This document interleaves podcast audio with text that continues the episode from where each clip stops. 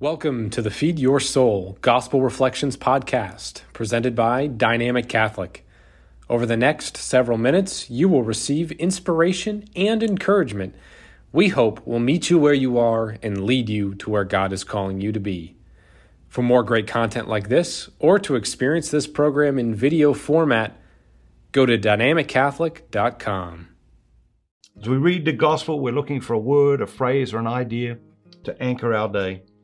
Today's reading is from the Gospel of Mark, chapter 1, verses 21 through 28. Anytime a word appears more than once in a, in a gospel reading, I always tend to pay particular attention to that. And, and today's word is authority. These people uh, thought Jesus has got this extraordinary authority, and he did. But what was the source of the authority was, was authenticity.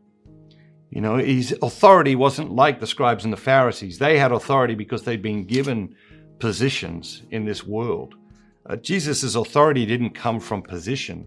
It came from, from authenticity. It came from who he was, true man, true God. And so it was a different kind of authority. It was an authority that the people had never seen before because it, it was so authentic. And so I think that's interesting. But the idea that really struck me in today's reading was when the people, after Jesus has, you know, cast out this unclean spirit, the people say, What is this? A new teaching. And it was.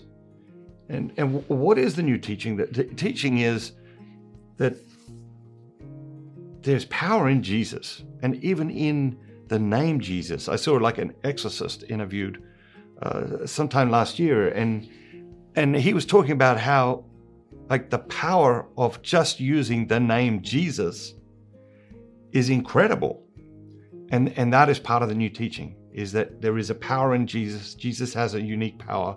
And even using his name in our lives has real power.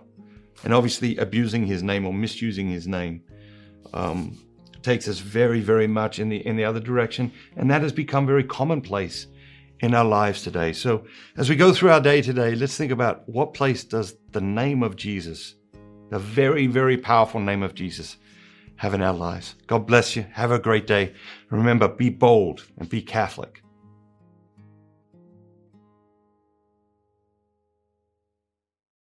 Thank you for listening. We hope this episode nourished your soul. For more great content like this, or to experience this program in video format, go to dynamiccatholic.com.